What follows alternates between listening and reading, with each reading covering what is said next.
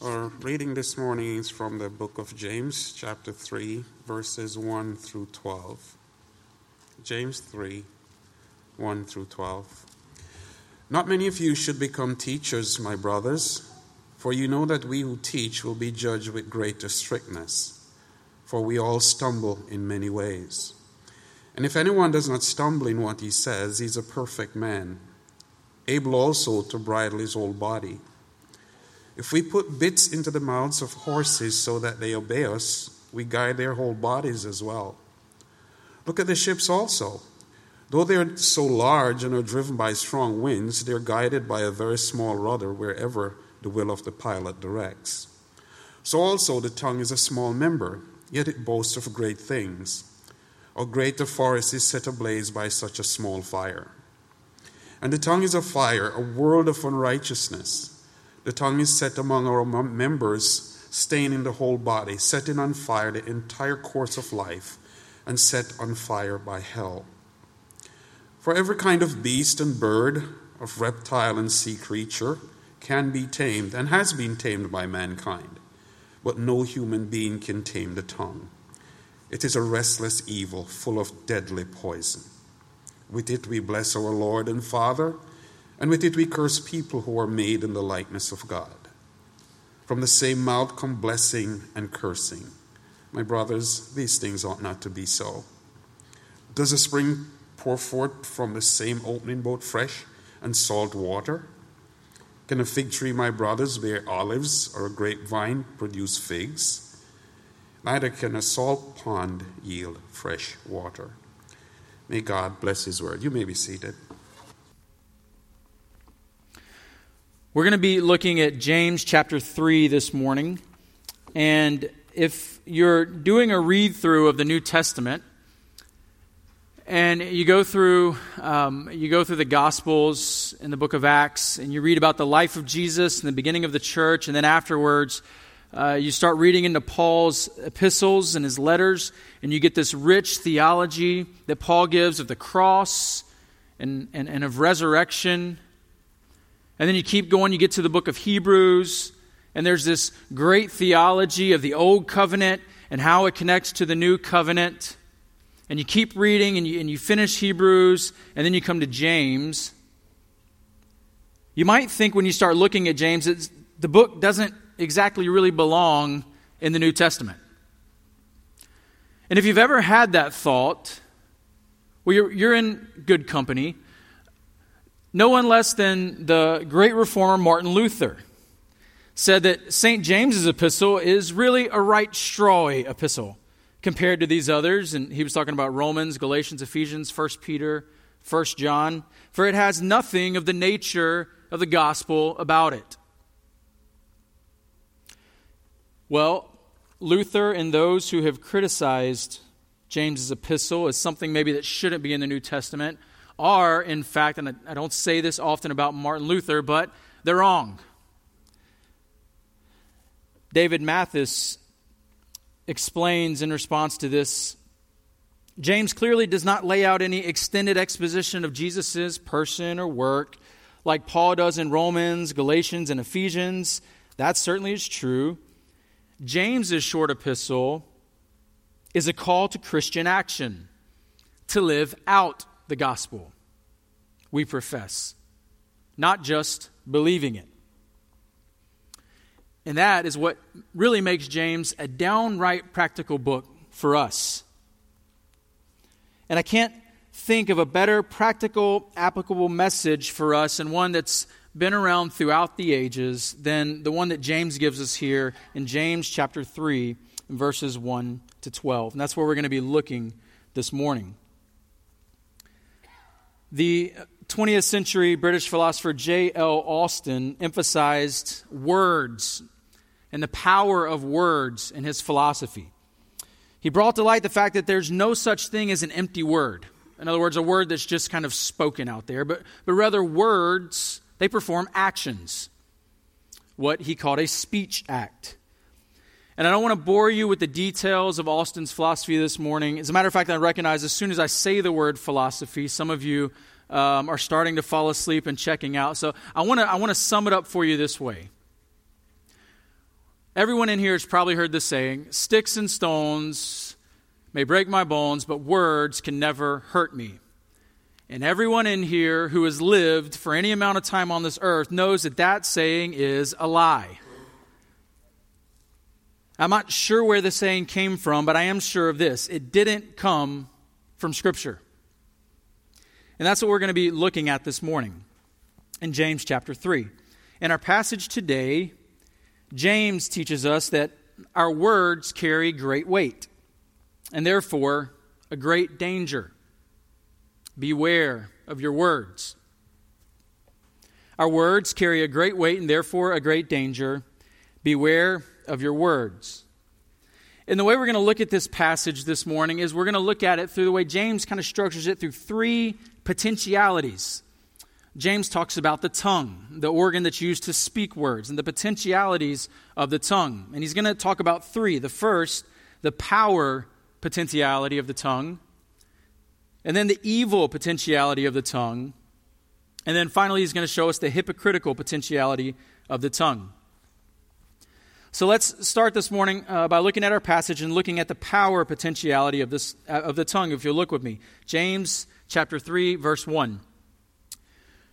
Not many of you should become teachers, my brothers, for you know that we who teach will be judged with greater strictness. James here turns his attention to those who would desire to be teachers, in particular, those uh, who would want to teach in the church, who would want to teach, who would want to preach. And the reason James talks about this and the way he does is it's pretty simple. In that day and time, a teacher in the church was somebody who they were accorded this great respect. In particular, the Jewish churches that, that James is speaking to, he's writing to in this epistle. Where in the Jewish tradition, the scribes and the rabbis of that age, they weren't just teachers, they were community leaders. And so here in these churches, there might be people who are clamoring for a teaching position, right? I mean, at this point, early Christianity, the pool's a little bit small. It's easier to be a big fish in a small pond. And what James says is he warns them teaching is not for everybody. Teaching and preaching are a unique calling, and it's one that comes with weightier expectations. Uh, one thinks of God's words to the prophet Ezekiel in Ezekiel chapter 3. God tells Ezekiel, Uh, he, he gives him his calling. He says, You're going to go, and your calling is essentially going to be one of judgment. You're going to speak a word of judgment to the Israelites, the nation of Israel living in apostasy at that time. And if Ezekiel goes and he warns the Israelites of the judgment that was to come for their disobedience, and then they ignored that warning, well, the judgment that would come, that would be on them. But if Ezekiel doesn't follow through, and he chooses, whether it be out of fear, whether it be out of wanting to please man, whatever reason it could be, he chooses not to warn them and not to give them the words that God has given him and they continue in their disobedience and their apostasy. To quote the text, his blood, talking about Israel, his blood I will require at your hand. See, teaching bears weight. This speaking, this teaching, speaking the word of God, it's not for everyone. And why not? Well, James goes on to explain in verse 2. He says, For we all stumble in many ways, and if anyone does not stumble in what he says, he's a perfect man, able to bridle his whole body. In other words, be careful if you're going to teach because teaching involves using a lot of words. And words are particularly dangerous. One of James's messages in this epistle, if we go back to chapter 2, is that faith without works is dead. Now, he, James is not saying, and I think this is where maybe Luther and some others, they don't like James necessarily. It, it kind of hits us the wrong way if we're honest when we read this. He's not saying that we're saved by our works, but what he's saying, rather, is that saving faith always results in good works. It shows itself in good works, in a changed life, as part of being a new creation. So, the sign of spiritual maturity, it's not being able to give every answer to any theological question or citing theologians or even Bible verses. It's not in what church you go to or how reformed you are or what your background is. Though those kinds of things can help us, no, the sign of spiritual maturity with James is it's in the way you live your life. And for James, nothing is a greater signpost for the way you live your life than how you manage your words. We all stumble in many ways. If anyone does not stumble in what he says, he's a perfect man. He takes it down to our words. This is just echoing the teachings of Jesus, and, and that's something that James actually does quite frequently. You probably find more references to the teaching of Jesus in the book of James than any other book in the New Testament. Matthew 15, 17. Jesus says, Do you not see that whatever goes into the mouth passes into the stomach, is expelled, but what comes out of the mouth proceeds from the heart? And this defiles a person. James says it differently. He says it in the positive. If anyone does not stumble in what he says, he's a perfect person, able to bridle his whole body. And then he goes on to give two analogies. Verse 3 If we put bits into the mouths of horses so that they obey us, we guide their whole bodies as well. Verse 4 Look at the ships also. Though they are so large and are driven by strong winds, they are guided by a very small rudder wherever the will of the pilot directs. Now, I, I've always been fascinated with horses. I, I don't know how to ride horses, I don't really know much about them. I've only been around a few in my life. PC, you, you may know how to ride a horse. Actually, whenever you describe your uh, vacations or your hunting trips out west to me, I always picture you on horseback. Don't tell me if it's not true because I like having that picture in my head, actually. but, um, but, but horses, they've always fascinated me. And the reason they fascinated me is because I thought, well, doesn't that thing know that it doesn't need to let us ride on its back? I mean, look at that thing. Doesn't he know that he doesn't need to pull this cart? He weighs more than we do, he's stronger than we are. With a kick of its legs, we could be done. And yet, we can control this several hundred pound muscular animal with a tiny bit in its mouth, and we can guide it where we want it to go. Or a very large ship, the way a ship, it's, it's controlled by a rudder. Now, if you look at ships, my wife is actually from a shipbuilding town. If you look at the construction of these giant ships, the rudder isn't very, very small. It's huge. But in comparison to the size of that ship, it doesn't take much to guide that thing. In verse 5, so the tongue is a small member, yet it boasts of great things. The idea that James is saying boasting here, it's not a negative boasting like bragging uh, like, like we see Paul talking about boasting. No, all he's saying here is look, the tongue, like a bit in the mouth of the horse or a rudder on a ship, it can do some really great things for how small it is. Like a horse or like a ship, we as humans, both body and soul, are complex, powerful creations. And yet, so much of who we are and so much of what we do is controlled by the tongues, by the tongue, by the words that we say. And that's the power, potentiality of the tongue. This hit me about a year ago. This really came home to me. Uh, a year ago, I, I, was at the time I was meeting with two other men that live uh, that, that, were in the city where we live, and we would meet for Saturday mornings uh, for Bible study and uh, accountability and prayer. And we, at the time, we were going through the book of James, and we came to this passage on a Saturday morning. We, we got to James chapter 3, and we start looking at the passage. And it just so happened um, that on that particular Saturday, I was going to take my son uh, to lunch that day. It was going to be just the two of us. It had been a busy couple weeks. I wanted to get some time just one on one with him. And so we were going to go to lunch that day. And as we read this passage, and I got to these verses, it hit me. God, God hit me with this that just in just two hours from now, I'm going to be sitting down to lunch with my son. At the, at the time, he was, he was my four year old son. And if I would so choose, just with my words, I could make him feel loved, feel important. I could affirm him. And if I would so choose, just with my words.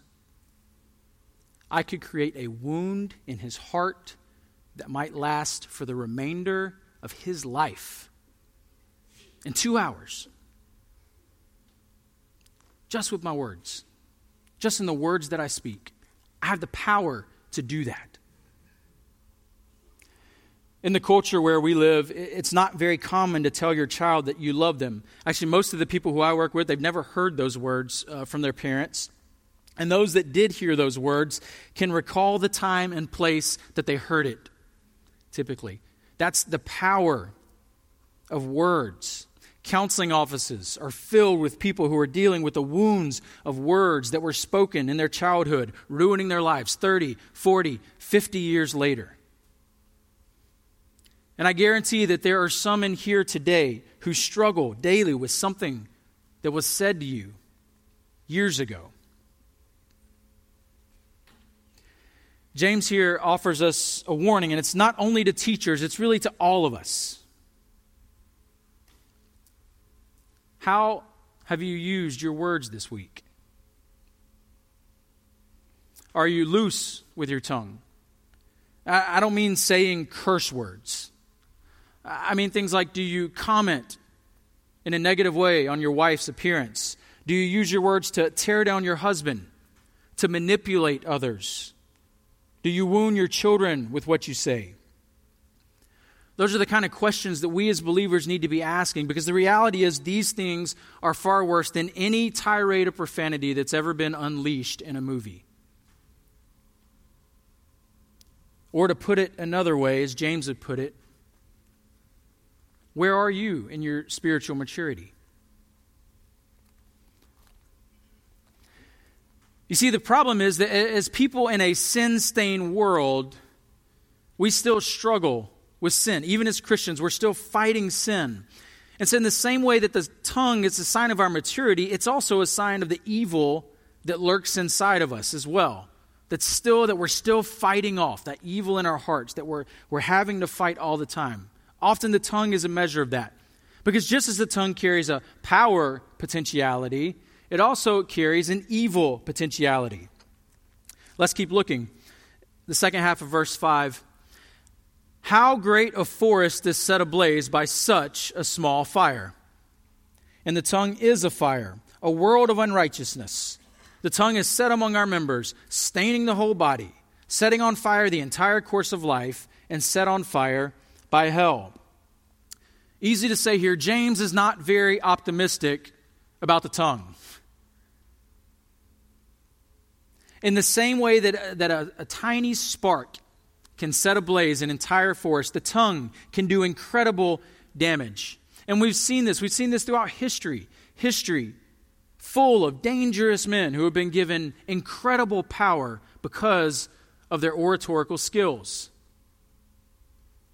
It was the great oratorical skills of Adolf Hitler that gave him rise, that resulted in a world war, the murder of millions, as an example. Verse 7 For every kind of beast of bird, of reptile and sea creature can be tamed and has been tamed by mankind, but no human being can tame the tongue. It is a restless evil, full of deadly poison. Here, James is taking us back to the created order, back to Genesis 1. Uh, when, when God gives, He creates man, He blesses him, He gives him dominion over all of creation. And it kind of goes back to what we were just talking about with a horse. I mean, think, think about how we can tame something that can outrun us, that is stronger than us, it's faster than us, to the point that it would submit to letting us, to letting us ride on its back wherever we want it to take us. We can do that as humans. And yet we still can't control our tongues. They are a restless evil, James says. A restless evil. Think about that. that that's scary to think of. It just can't wait to do something bad, right? I mean, think about like a toddler, add sugar, take away sleep, put them in a room full of breakables, right? I mean, this is, this is the kind of thing we're talking about here. The tongue is dangerous. And I, I think as a, as a peacemaking church, as a church that wants to, uh, that wants to emphasize peacemaking, it's part of our culture as a church. We really can't pay attention to this enough. Because when it comes to peacemaking, whether that be within the church, whether that be within our families, whether that be on an international scale. Uh, when it comes to peacemaking, is there anything that hinders peacemaking more than the tongue? I would venture a guess not. And I would add in our digital age of social media, I, I, believe this extends to what you type and what you text as well. I, I would venture as far to say that most of our interpersonal conflict, most of the struggles that we have with other people involve something that was said. I mean, how many of you married folks in here have been to a point in an argument with your spouse when you could walk away, you could end the argument, but you just can't let it go until you get one last word, one last chance to defend yourself, to make sure your argument's clear. One more sarcastic slash. One more word to explain yourself. You can't help it. And so the argument just perpetuates. How many of you, in a moment of frustration, have lost patience with your child and said something like, What are you thinking? What is wrong with you? This is what, what lurks inside of us. This is what's waiting. We were recently in Thailand, and um, we were there with some friends, and he was, uh, our friend was recommending a snake show to us. Um, our, he, he had taken his family to see this snake show. Now, we didn't go see it because my wife is terrified of snakes. We're never going to go to a snake show. Um, but he was telling me about it. It sounded really cool to me, at least. At this show, he said they, they had this bag, and they, they take the bag and they pull it off, and there's a king cobra, like right on the stage there. I hope I'm not giving too many nightmares here. There's this king cobra, and that thing, he said it's like 10 feet long and some guy with the title of the world's worst job has to pick that thing up by the head and he takes a glass vial and he puts its mouth up to the vial and you can see the poison flowing into the vial from the cobra's mouth. And they, are going to take that poison, they use it for making anti-venom for people who get bit by cobras in Thailand. But the interesting thing about that is that that snake doesn't really just go around spitting venom all day. That's not really what he does. Yet the potential is there to kill a man in one bite if it needs to use it.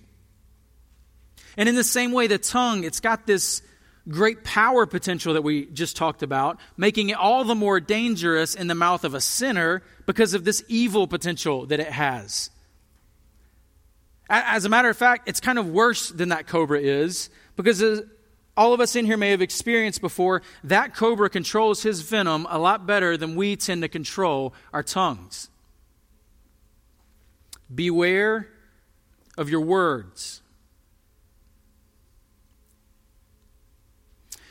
And part of the tongue's evil, the evil of the tongue, is that it, it doesn't necessarily have to be consistent right? So there's the power potentiality of the tongue, there's the evil potentiality of the tongue, and then James is going to finish by talking about the hypocritical potentiality of the tongue. The hypocritical potentiality of the tongue. Now, James, he doesn't like hypocrisy. He doesn't like double sidedness. In chapter 1, verse 8, he talks about a double minded man, unstable in all his ways. Chapter 2, verses 14 to 16, he talks about a man who has, says he has faith, but his works don't show it. In other words, his life looks completely different than what, his, what he proclaims with his mouth. And here he's going to continue that theme. If you'll look with me in verse 9, he says, With it, talking about the tongue, with it we bless our Lord and Father, and with it we curse people who were made in the likeness of God. One commentator explains that when he says, when James says he, we curse people here, it's not to say you're, he's not saying you're saying a curse word to someone. Essentially, in this context, what James is talking about, when you curse someone, you're wishing them to be cut off from God. To, on the one hand, blessing God, right? This is what we're made to do, to praise God. On the other hand, cursing people, wishing them to be cut off from God. And what does James say about this in verse 10? My brothers, these things ought not be so. This kind of thing shouldn't exist. How dare we bless God at the same time that we're cursing people who were made in the likeness of God? And James here, he takes us back to Genesis 1 again. Genesis 1, 26 and 27, when God creates man. It says uh, that God creates man in his own image. In the image of God, he created him. Male and female, he created them. You see, when God created man, he creates him in the image and the likeness of God. Now, there, there's some debate in theology today over what exactly is involved in being created in the image of God. There, there's different opinions on that. Um, and what I, what I would think, at least one part of it, one part of it, when you look uh, at the Old Testament, when you look at the context, and I don't think this is the whole of it, but I certainly think this is one part, is that when Moses wrote Genesis, he was actually using common language when he talked about man being created in the image of God. This is language that was often used in other texts uh, for a king, a king of a tribe. They didn't have nation states back then like we think of them today, but a king of essentially a people group or a tribe was, they often said they were in the image of God, created in the image of whatever deity that tribe would worship. So when Moses wrote Genesis, he's using this common language. And when Moses writes that man was made in the image of God, that's what he's referring to. Only the thing about Moses, it's an apologetic because what Moses is saying is, your gods don't have the power of our God, who is the creator God. He is the God, right? So maybe your God is a God, you think of this tribe. Our God created everything that is, and the God of Israel is the God of all that is. He is God. He's the sovereign creator of everything. And so, for man to be made in God's image, there's this universality here.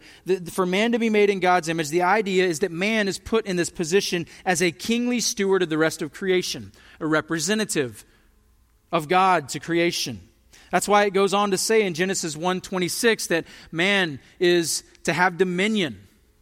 God blessed them, and God said to them, Be fruitful and multiply, fill the earth and subdue it, and have dominion over the fish of the sea, and over the birds of the heavens, and over every living creature that moves on the earth.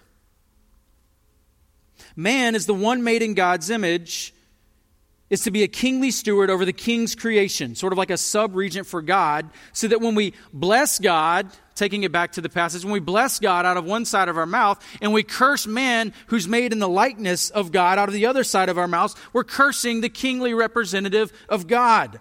It doesn't make sense. It's almost the same as it's cursing God himself. You're cursing his kingly representative. It's sort of hypocrisy it has no place in the church today. That's what James is saying here. There's no place for that.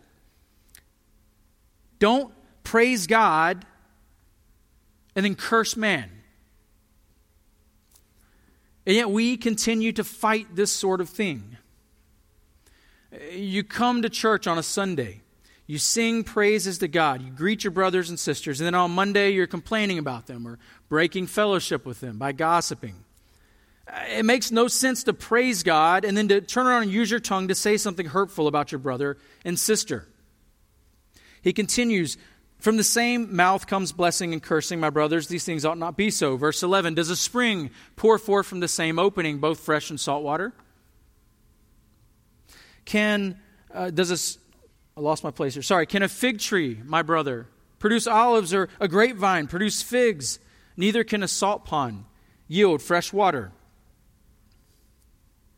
We have to remember that this was written in the Middle East, and in, that environment, water means life, right? Springs in the desert, they're everything. So here, James, he contrasts a double sided tongue to some good things like a spring, figs, grapes, olives, life giving things, and then something that's bad, a salt pond.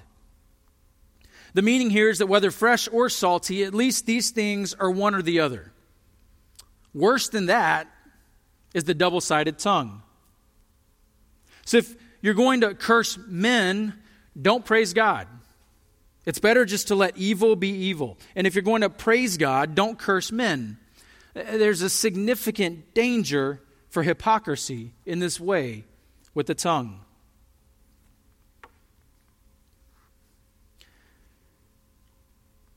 You see, James, although he specifically starts by speaking to those who want to be teachers in the church, what he says really it expands to, to all of us. It applies to everybody.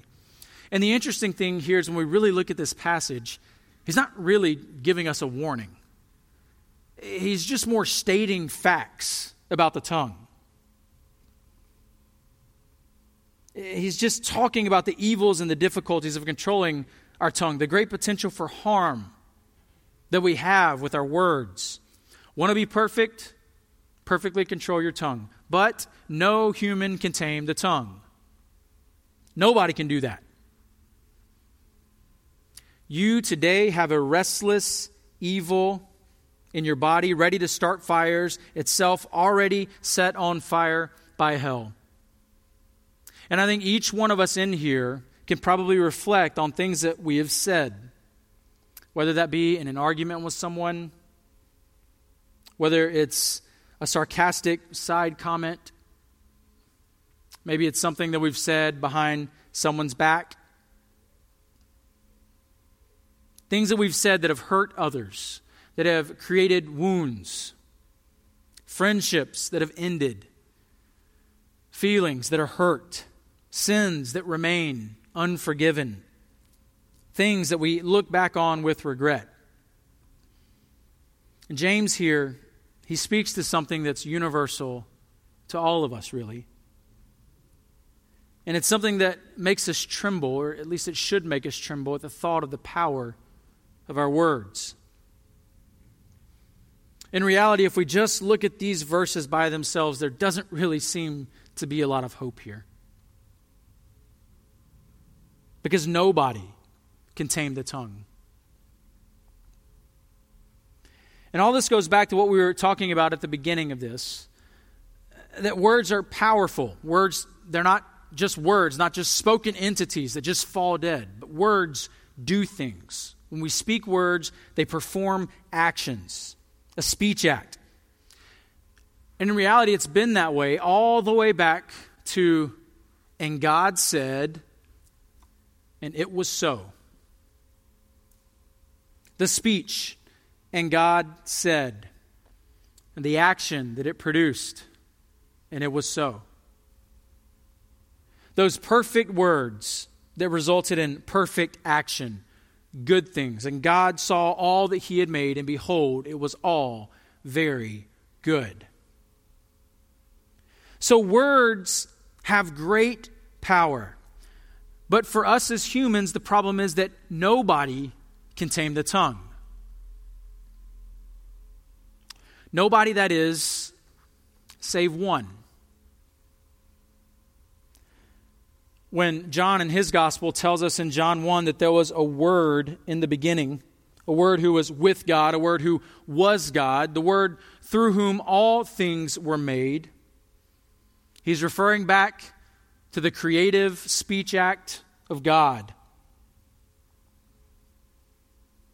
That word was the word that became flesh, Jesus Christ. And in becoming flesh, becoming human, Christ went on to live a life that he could that, that we couldn't live. Only he could live. We couldn't do it. A life of perfect obedience to his Father. And that means that Jesus, against all odds, tamed his tongue when we couldn't. He didn't speak a false word. What he said, he meant. He knew when to speak and when to hold his tongue. And he did that all the way to the cross. In fulfillment of Isaiah 53, verse 7, he was oppressed and he was afflicted, yet he opened not his mouth. Like a lamb that is led to the slaughter, and like a sheep that before its shears is silent, so he opened not his mouth. Peter will go on to write about Jesus in 1 Peter 2:22. He committed no sin, neither was deceit found in his mouth. When he was reviled, he did not revile in return. When he suffered, he did not threaten, but continued entrusting himself to him who judges, judges justly. Jesus obeys all the way to the cross. And why is it that Jesus obeys like this, taming his tongue to the end? Peter continues, He himself bore our sins in his body on the tree that we might die to sin and live to righteousness. By his wounds you have been healed. For you were straying like sheep, but now you've returned to the shepherd and overseer of your souls. You see, Jesus tamed his tongue all the way to the cross so that we might be healed from the sin and the shame that are caused by the evil that has come from our tongues. I find it really interesting here that words are so powerful that even when they're kept, they perform an action. In Christ's silence and affliction, he acted on our behalf. And what's the result of that? That we've returned to the shepherd and overseer of our souls. We've returned to God, the one who can teach us to tame the tongue, the one who can teach us to love our brothers and sisters. So when it seems here that there's no hope, when we look at the words of James and we think, where's the hope? There's hope in Jesus by the power of the Holy Spirit through the blood of Christ in his resurrection. In our new life, we can fight the sinful tendencies of the tongue. What does that mean? Well, maybe you're here today and you do deal with regret for something that you've said. Something you've said that hurt someone. Maybe it was something you said just this morning to somebody in your family and you think back on it and you hate it came out of your mouth. There's forgiveness available in Jesus, who kept his silence when we couldn't. You can experience that forgiveness. You can seek the forgiveness of those you've hurt in Christ. Or maybe for one reason or another, it's a little bit deeper than that. Maybe you're unable to ask for that forgiveness from somebody who you've hurt. Uh, maybe you think, you don't understand. I don't know how to reach out to this person. This is something that happened years ago that I said, and I just regret it to this day. I, don't know how to reach out. I don't know how to get in touch with this person. Maybe it's somebody that's, that's, um, that, that's already passed away, and you deal with that regret. If that's you this morning, no. Jesus controlled his tongue all the way to the cross. He died for your sins. You are not beyond the forgiveness of Christ this morning. There is forgiveness and healing in Him. The shepherd and the overseer of our souls holds out His mercy for us. Or maybe you're here today and, and you can't say that you, you have returned to the shepherd and the overseer of your souls. Maybe you haven't experienced the healing that's available in Christ, and you desire that healing.